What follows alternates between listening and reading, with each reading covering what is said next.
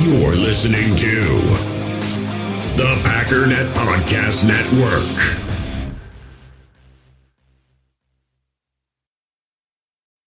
When you need mealtime inspiration, it's worth shopping Kroger, where you'll find over 30,000 mouth-watering choices that excite your inner foodie. And no matter what tasty choice you make, you'll enjoy our everyday low prices, plus extra ways to save, like digital coupons worth over $600 each week. You can also save up to $1 off per gallon at the pump with fuel points. More savings and more inspiring flavors make shopping Kroger worth it every time. Kroger, fresh for everyone. Fuel restrictions apply.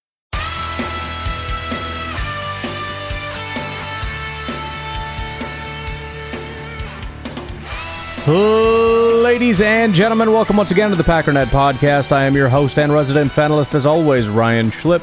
Check us out online, packernet.com. Find me on Twitter, pack underscore daddy. Well, today we're going to go through the uh, PFF grades, kind of take a look at that, see how everybody stacked up according to their film study and whatnot. Um, we are slowly beginning to get some injury news. It looks like Darnell Savage is the first to fall he is going to miss multiple weeks, could end up on IR. He has a calf injury. And I do think that is just the first domino of uh, probably several that are going to be coming around the bend fairly soon. But all right, let's not waste any more time here. Um, biddy boop bop biddy bing bang. Start off on special teams again because again that's the least interesting. We had one standout player and that was Kingsley Enagbare. Nobody was really terrible. Lowest graded was Stokes as he hobbled his way down the field holding his hamstring. I shouldn't laugh, but I mean, come on, it's just getting stupid at this point. Anders Carlson obviously had his first bad day. Um, Daniel Whelan, again, I was really impressed with. They only gave him a 64 PFF grade, but um, 51.7 yards per attempt, 41.3 net, 59 was his longest. Two of those were kicked inside the 20. 4.54 average hang time. All right, the stuff everybody cares about the offense. Um, honestly, not a lot of mediocre. It was sub 60 or good, with the exception of four players. Uh, Jon Runyan was in the 60s, Jayden Reed, Romeo Doubs, whew, fly in my face, and Jordan Love.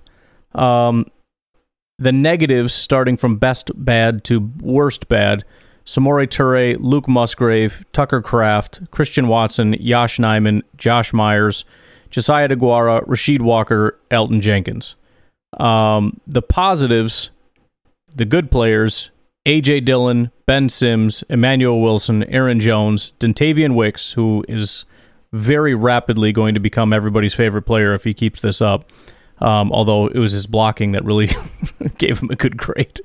And then the highest graded offensive player was Zach Tom, who just had a phenomenal freaking day. Been waiting on that for a long time. He showed flashes of this, kind of waiting for Elgton Jenkins to have one of these days too but pass blocking and run blocking, I mean, it was just beyond dominant. Um, Jordan Love had a 60.1 grade, but just a 58.5 passing grade. Zero big time throws, one turnover worthy play, which represents 2.9% of his passes. Average depth of the target was 7.4 yards. Time to throw 2.46 seconds and had a 90.8 passer rating. Very, very weird, weird game. I mentioned this yesterday on um, Packing It After Dark. I don't know that I've ever seen this before but he had a 73.8 passing grade while under pressure, which is great, aside from the fact that he had a 47.3 grade when he was kept clean. He was 13 of 20, 73 yards, a touchdown, and a pick when he faced no pressure. He had a 133.5 passer rating under pressure and a 67.3 passer rating when not under pressure. So I don't know what in the world I'm supposed to glean from that. I mean, for the first time, I should be excited. Hey, he handled pressure, yay! But it was like the worst game with no pressure ever. So whatever, do with that what you will. For the receivers, um, I mean the lowest receiving grade was a 57.8, which was Christian Watson, which really is not terrible. Uh, it's basically an average grade. He did have the most routes run on the team, 29 routes run. He was out there for 31 passing plays. Romeo Doubs had a 62 receiving grade. He was the number two, out there the second most. Uh, Luke Musgrave was actually number three. He was out there the third most. He had a 66 grade. It's kind of like reverse order. The guys with the lowest grades are out there the most. The guys with the highest grades are out there the least. Um, the next highest was Jayden Reed, which is actually the next or the the next lowest snap count, or the next highest or whatever is the next highest grade. So it's literally in reverse order. 66.5 grade. Then from there, and I'm skipping guys that weren't out there very much.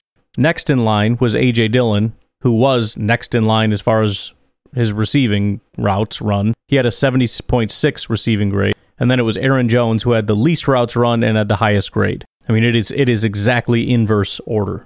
The highest actual receiving grade was Ben Sims. He only ran three routes, but caught one pass for two yards, etc., etc. Uh, Dontayvion Wicks is right in the middle. He ran five routes and had a 67.8 receiving grade. From a yards per route run standpoint, though, Dontayvion Wicks was at the top with 3.4. Emmanuel Wilson was 2.6, and A.J. Dillon was 2.13. Everything else was sub 2. People with less than one Watson, Toure, and Sims. Uh, contested catches, the Packers are one for five, with the only contested catch being Romeo Doubs' touchdown. Running backs, Aaron Jones is the highest graded rushing grade with a 73.3 rushing grade. Emmanuel Wilson, 71.3. AJ Dillon, 68.5. Aaron Jones had 4.4 yards per attempt and 4 yards after contact per attempt, which is pretty telling in and of itself that only 0.4 yards of his 4.4 yards were generated essentially by the offensive line. Emmanuel Wilson was 9.5 yards per attempt, 3.5 of that was on his own. AJ Dillon 4.1 yards per attempt and 4 yards of that came after contact. As far as missed tackles forced, Aaron Jones had 1, Emmanuel Wilson had 1, AJ Dillon had 4. Longest carry was AJ Dillon 15 yards. But Jordan Love, AJ Dillon, Emmanuel Wilson, and Aaron Jones each had one carry over 10 yards, which is great to see because we've been lacking that. The only plus 15 yarder was AJ Dillon, obviously, with exactly 15 yards. Then you got blocking, which is extremely up and down. I mean, it's, you know, the, the extreme highs and lows. Rasheed Walker had a 65 run blocking grade, which is adequate enough, but a 40 pass blocking grade. He gave up three hurries, no hits or sacks. And then you got left guard Elgton Jenkins with a 40 run blocking grade, which is terrible, but a 71 pass blocking grade. Um, center uh, center Josh Myers had a 42 run blocking grade, which is terrible, but an 85 pass blocking grade, which is basically elite. Then you had Jon Runyan, who had a 71 run blocking grade, which is rare and great, but a 42 pass blocking grade, which is terrible. Fortunately, no sacks, but a hit and two hurries. And then right tackle Zach Tom had a 79 pass blocking grade and an 85 run blocking grade. So, um, Runyan and Rasheed struggled as far as pass blocking. Um, Elgton Jenkins, Josh Myers, and Zach Tom all were really good at pass blocking, but really terrible at run blocking. And Zach Tom, premier at everything. And then for uh, more bad news of the day, Josiah DeGuara, who continues to just find ways off this team, was the lowest graded pass blocker. He only had one attempt, but ended with a 4.9 pass blocking grade. Luke Musgrave also, with only three attempts, ended with a 9.9 uh, pass blocking grade. So basically, they just they didn't do anything. Um, so that's rough. Tucker Kraft was the highest graded tight end as far as pass blocking goes, so that's cool. He also was the fifth highest run blocker. Um, with Josiah DeGuara, the only tight end ahead of him as far as run blocking goes, which, to be fair, that is what they do most of the time. You know, it's pretty rare actually that the tight ends are asked to pass block. So, in a sense, it's almost more important.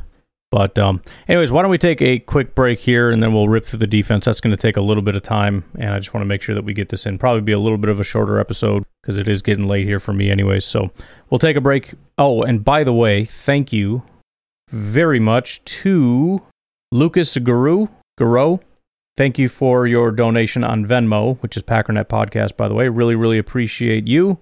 And thank you for the help. We'll uh, take a break. We'll be right back.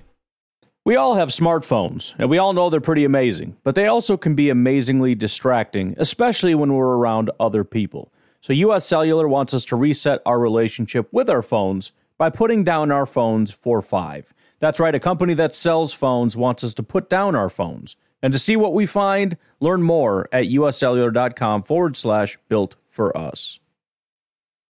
In the hobby, it's not easy being a fan of ripping packs or repacks. We get all hyped up thinking we're going to get some high value Jordan Love card, but with zero transparency on available cards and hit rates, it's all just a shot in the dark. Until now, introducing slab packs from arenaclub.com, the only repack that provides real value, a complete view on all possible cards, and clear hit rates for each one. Now when I buy slab packs on Arena Club, it finally feels like I know what I'm getting. And honestly, the best thing for me and my son is the fact that we're kind of novices into this. When I walk into a card shop with my son and a card says it costs $40, kind of just taking his word for it that that's a good value. So I appreciate the transparency on grading, as well as just getting excited about seeing what you could potentially get. Right now, you can get 10% off your first purchase by going to arenaclub.com slash packdaddy. Wow, that's crazy offer. 10% off a $400 slab pack. That's 40 bucks right there. Anyways, that's arenaclub.com slash packdaddy for 10% off your first purchase. All right, we'll start with the bad news first. Um, I mean, most of these are basically average. Like I said, uh, you know, most of them are not actually in the 60s, but usually, unless you're like down low 50s or whatever, I don't look too much at it. So TJ Slaton had a 54 PFF grade, Keisean Nixon 50, Carrington Valentine 49, Jonathan Owens 48, and then Kenny Clark was the lowest graded defensive player. Um, just uh, it's just disappointing, and, and, and he he has a serious pattern and I don't know if this is there's going to be a bounce back or whatever, but he has a real bad habit of starting off hot and just trending in the wrong direction. Last year, like through the first five weeks, he was the number one defensive tackle or something like that, and by the end of it, he was near the bottom. Um, and and the bottom line is, you know, everybody has an off day, but there's there's just no excuse for being the worst player on your defense when you are Kenny freaking Clark. Uh, when you have the talent that you have, probably the most knowledgeable guy on our defense um, we know the talent that he has because it's been on display even just this year. We see the pass rush potential. Um, we've seen him. I mean, he's more of a pass rusher than a run defender, but we know he can do better than this. So, I mean, it's just you, you can't be the leader of the team and be dragging the team down. I mean, that, that's just I don't know. It's uh, frustrating. Again, everybody has bad days, but this is a pattern. Guys that are more in the sort of average range Darnell Savage, 56, Karl Brooks, 56, Isaiah McDuffie, 57, um, Rasul, 58. Isaiah and Rasul both surprised me. I thought they looked pretty good, but that has more to do, Rasul especially with the tackling and run defense, which I'm not going to say I don't care, but, you know, whatever. Preston, Lukas Van Ness with a 59 6. Uh, Anthony Johnson, who got four snaps. Quay Walker, Colby Wooden, and then toward the good end, you had Eric Wilson with a 68, who obviously also had to step in for a little bit. Um, Devonte Wyatt with a 69. Rudy Ford with a 70, basically. Another good day from him. I mean, that's what, three in a row now? Brenton Cox Jr. actually stepped in. I didn't even really realize that. He was the third highest. He only played three snaps, but had a 74.8 grade. I'm not exactly sure how with his 60 run defense grade and 60 pass rush grade. I don't know what he did, but kudos to him. Uh, Rashan Gary was the second highest graded with an 82.9 PFF grade. He continues to freaking dominate. And love to see it, Kingsley Enagbare, who's been actually quite quiet um, this year. Haven't, haven't heard much from him uh, recently, but um, I know run defense is kind of the area that he's been standing out in. It's kind of been his niche, and this is no real difference. Because if we sort by run defense, he is the only one with a good run defense grade with a 76.3. The next highest is Rudy Ford with a 67.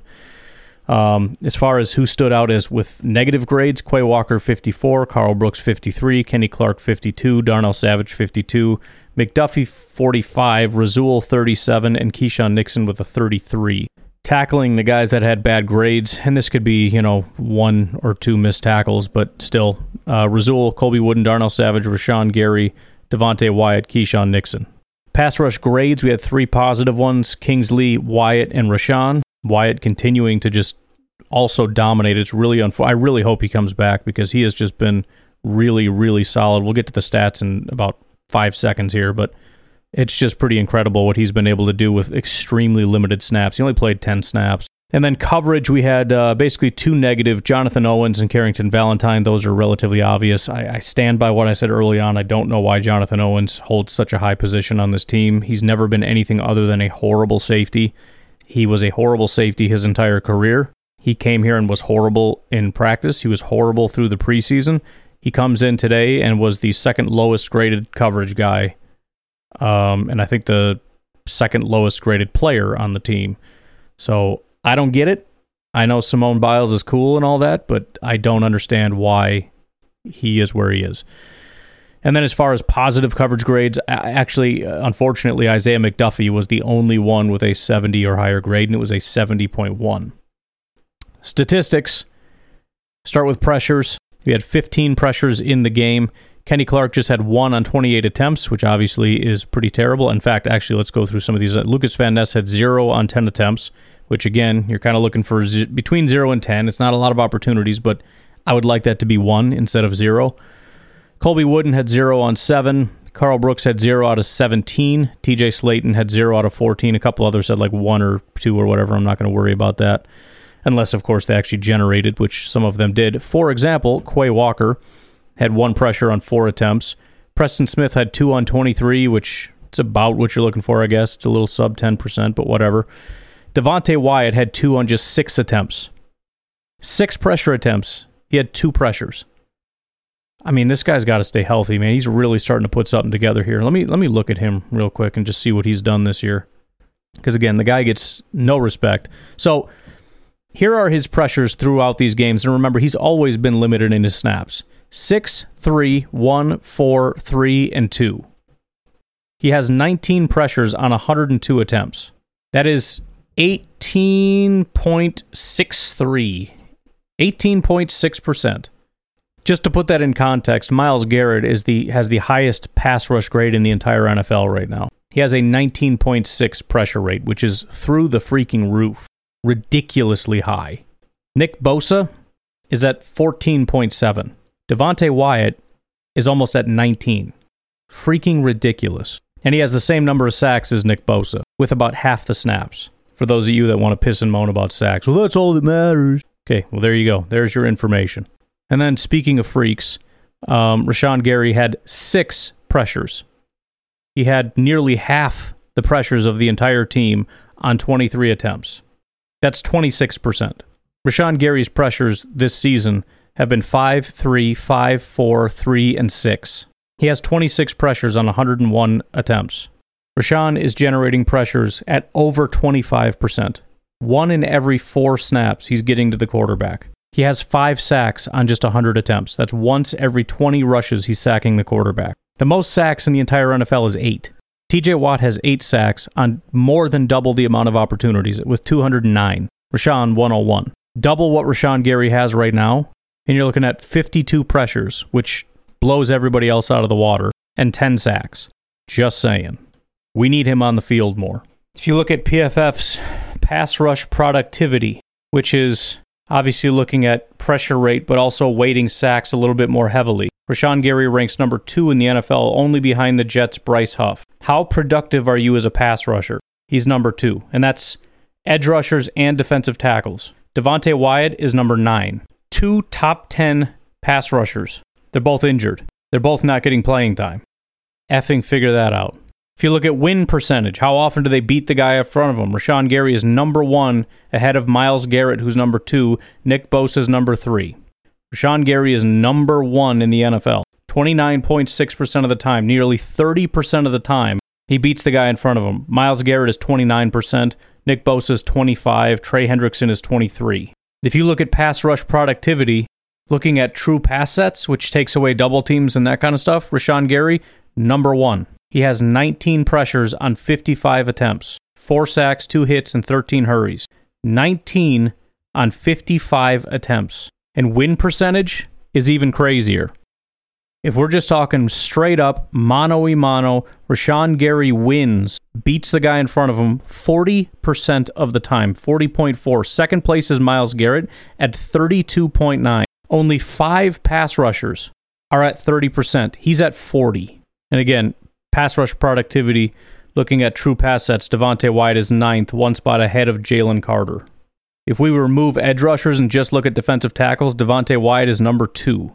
Osa Odighizuwa in Dallas is the only guy higher than Devonte Wyatt.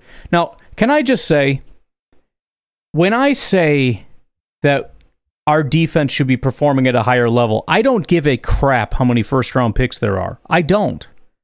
I don't factor in Darnell Savage necessarily in that conversation as much as Rasul Douglas, is not a first round pick, because it's not about when you are picked, it's about the talent that you have. I'm telling you, two of the best pass rushers in the entire NFL are on our team. Neither of them are playing, and we can't get production from our freaking team. I'm telling you, Rasul Douglas is one of the best coverage corners in the NFL. I'm telling you, Jaire is still a good corner. I'm telling you that our linebackers are grading out well. And even guys that are struggling, we know that they can play better. Now, De'Vondre's hurt and that sucks, but when does that ever matter? When he was the number one linebacker in football, who gives a crap? Our defense still sucked. That's different than our offense and looking at that and saying, why can't you get it to produce? I don't know. Maybe because the pieces don't work. Are we getting the best we can out of the offense? I don't know. What's the best we can get out of this offense? What's the best we can get out of Jordan Love? I'm not sure. But you ask me what's the best we can get out of the defense? Oh, I can give you that answer. It's a heck of a lot better than this. That just ticks me off. I, if I go on social media right now and say, "Hey, we got two of the best pass rushers in football," everybody's going to laugh, including Packers fans. You know why? Because they're going to look at our defense and say, "Yeah, right." If we did, we wouldn't be playing like this. We'd be so much better. We'd be we'd be like the talk, everybody be talking about how great we are. Yeah, you'd think so. That just ticks me off. Just a waste, waste of talent.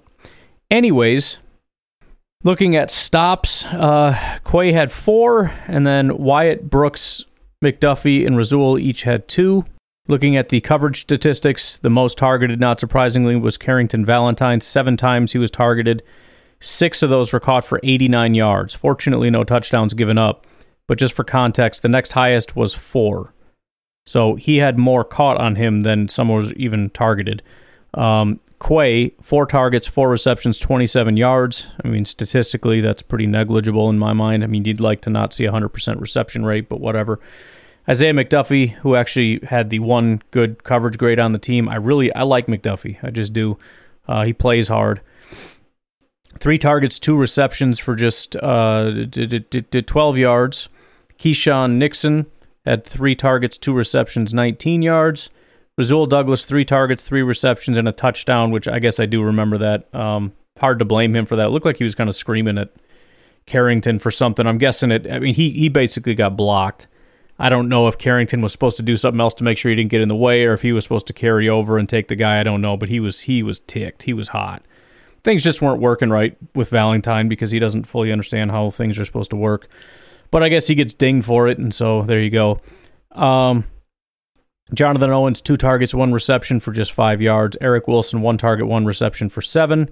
Darnell Savage, one target, one reception, six yards. So there you go. Other people that were in coverage that weren't targeted. I've never done this before, but Rudy Ford, 34 plays in coverage, never targeted. Anthony Johnson, four plays in target uh, in four plays was never targeted. Uh, also Preston, there you go. He was in coverage once, wasn't targeted. Bing bang boom, freaking nailed it. Wonder if I wonder if the fact that this was the least he was ever in coverage has to do with what happened the last time. He was only in coverage once. Maybe we did actually learn some stuff. I don't know. That'd be cool, right? But again, unfortunately, no interceptions, no pass breakups, and 114.2 passer rating when targeted was the overall production of the defense. I don't know. I mean, when I look at this, I, I don't, I don't hate our football team. I'm, I'm frustrated at times that things just seem like it's harder to kind of get it going. I know that there's ups and downs, but um, it just feels like the swings are a little bit bigger than they should be. I'm especially thinking about the offensive line. Like it just feels really, really in flux. Like even when we finally see like, oh man, there's the Josh Myers we know and love. That just dominant pass blocking, or at least I know and love. Everybody just decides to hate the guy for some reason. It's just a putrid run blocking performance. And I know he's never been a great run blocker, but there's a difference between being putrid and being subpar. And it's like, can we just not? And then Runyan, it's like he has his first good run blocking grade in a long time, and he's terrible at pass blocking. Where does this come from? Come on, guys. Come on. Let's get it. And overall, again, it was a good performance. Jordan Love was relatively clean the entire day. Zero sacks. I mean, you really can't complain about zero sacks. But I just wish, you know, I don't want to see Kenny Clark at the bottom of this list. You know, I don't want, I mean, it doesn't matter anymore, but I'd love to see Devonte Wyatt get more than six pass rush opportunities when he's a top 10 pass rusher in the NFL right now. Six opportunities. I mean, I, while he struggles to do, do, I don't give a crap. I just don't. I get Rashan's got an injury. Fine, you got to ease him in. I'll, I'll take your word for it that you're pushing him to the max. And he actually was out there with the same amount of snaps as Preston, although, you know, well, whatever. I don't know. But I mean, Kenny Clark had the most snaps of anybody as far as pass rush opportunities, and he was our worst defensive player. It's just, you know, I don't know. I'm not mad about that because you expect Kenny to be better, I guess. Although, if you're going to put somebody out there more than anybody, it should be Rashan. I don't know. Whatever. Doesn't matter. We got to figure out how much team we even have left after this and what we're going to be doing. We're going to have some opportunities to to see some people. We might see some more Anthony Johnson, some more Brooks and Wooden with Wyatt being out. They'll have some opportunities. I'm hoping it's Anthony Johnson, anyways, and not so much Jonathan Owens. Probably get to see a good amount more Wicks now with Christian Watson probably down for a little bit. Anywho's, why don't we take a break? Final break. We'll come back and uh, give a few parting thoughts and we'll get out of here. We'll be right back. So, some positive news here about Christian Watson. So much for the Twitter doctors. Um, I'm reading this story, by the way, via Wendell Ferreira over at AZ Sports.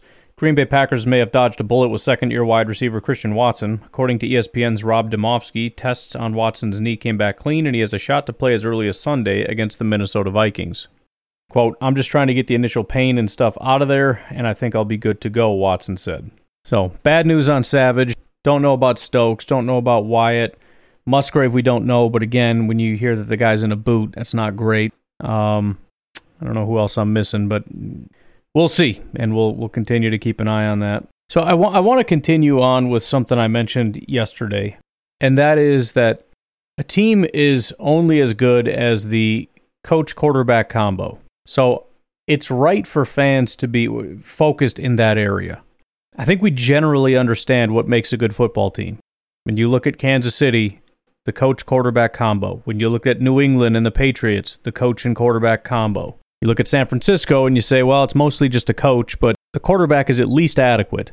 And with a quarterback, maybe they would actually win something and not just go to the playoffs and lose all the time. And you can't say it's not a quarterback because Trey Lance was their quarterback and that team was trash. Miami, coach and quarterback combo. Again, it might lean a little bit coach, but the quarterback's a big part of that. Philadelphia, coach and quarterback. You get any other kind of combination, it's not going to matter. You could say, well, look at all, you know, so and so, they got good wide receivers too. Okay, find teams that have a good coach and good wide receivers, but no quarterback, and tell me how successful they are. So again, I just want to elaborate on on what I said yesterday as far as the quarterback is concerned, because my whole thing has been, I don't need further explanation. I don't need to throw more people under the bus. And I know people think it's unfair, then and and the weight should be evenly distributed because it's not fair to pile it all on one person, and that's fair to some degree because obviously it's never just one person's fault. But let me just give you some backing to my saying that the team will go as far as the quarterback will take them. In 2020, and I'm using DVOA here, we had the num- number one quarterback in football. Our offense ranked number one. In 2021, we had again MVP. Our offense ranked number two, behind only Tampa Bay. In 2022, Aaron Rodgers was a little bit more on the average side of things. In fact, PFF ranked him what? 11th? Guess where our offense ranked via DVOA? 12th. This year, our quarterback, Jordan Love, ranks 25th. Our offense right now is ranked 17th, believe it or not. I mean, that is about as direct of a correlation as you're ever going to find. When you have elite quarterback play, you have an elite offense. When you have mediocre quarterback play, you have a mediocre offense. When you have bad quarterback play, you have a bad offense. Do you think for one second if we had a quarterback with a PFF grade that was top 10, we'd be sitting here talking about how trash the offensive scheme is? Do you think for one second we'd be doing that?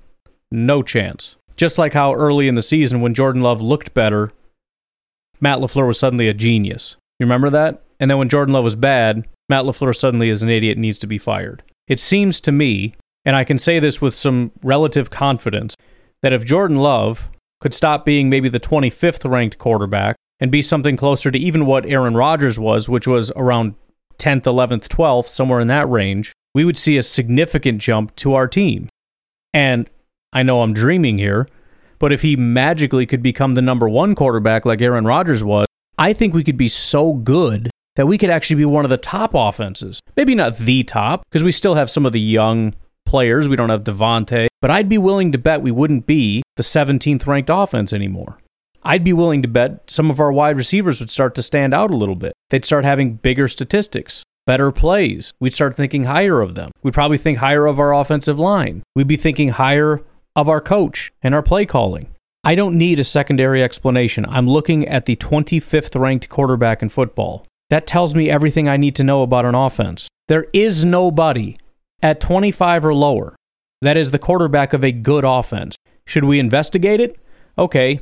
Kenny Pickett is 26th. Their offense is 19th. Negative 8.3 DVOA. That's 8.3% worse than your average offense. Sam Howell in Washington they rank 27th on offense at negative 14.3. Josh Dobbs, Arizona. They rank 14th.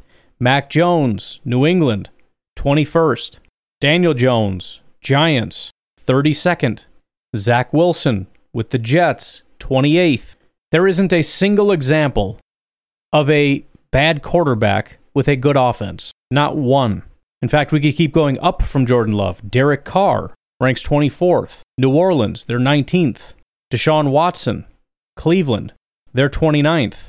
Joe Burrow, Cincinnati, 23rd. Justin Fields, Chicago, 26th. I don't think it's a coincidence that all of the good quarterbacks happen to have really good offenses. And all of the bad quarterbacks happen to have bad offenses. This isn't frickin' rocket science. To be honest, the fact that the Packers are ranked 17th is pretty miraculous. It might not be a one to one correlation because there are other factors quarterbacks and coaches. Coaches matter too. But what team could Jordan Love go to and have a successful offense? Certainly not Chicago or Cincinnati or Cleveland or New Orleans or Pittsburgh or Washington or Arizona or New England or, or the Giants or the Jets. They're not able to thrive with what they have at quarterback. Do we think that it's great offenses that make great quarterbacks? It's not actually the quarterback that does it and, and teams are actually stupid for paying quarterbacks because actually it's just some random person. You just slap an offensive line and some wide receivers, and whoever's behind center just turns into an elite player. That's news to Pat Mahomes, who showed up and made a historically garbage franchise become a dynasty. That's news to the Patriots, who are a garbage organization until Tom Brady showed up and made it a dynasty and then went to zero after he left. Is that how it works? You have good players around somebody and they become a good quarterback, or is it the quarterback that elevates the team? Because when Rodgers was here, it was a very good team. When Brett Favre was here, it was a very good team, except for those times when those quarterbacks struggled and then it became not so good anymore. We know this, guys. We know how this works. This is not freaking rocket science. If you want the offense to improve, we need Jordan Love to improve. And this whole thing about, well, Matt LaFleur needs to put him in. Sit- what freaking situation? What situation? Keep all the passes under five yards so we can piss and moan about how it's such a weak offense where all we do is dump the ball off? Or should we rocket it down the field where Jordan Love has no ability to have any accuracy down the field? What's your plan? And then when we run the ball, I see people on Twitter pissing and moaning about running the ball. Look at oh, let's look at how we ran. Well, it was run, run, run, pass, run, run, run. That's not how you do it in a modern day offense. So what should we do? Should we pass it with what? Jordan Love? Should we throw it short? Because then we then we piss and moan about it being short. Should we throw it pass? Because then we're setting him up to fail because he can't pass down the field. These are BS excuses. If you try to allow Jordan Love to play, he will fail.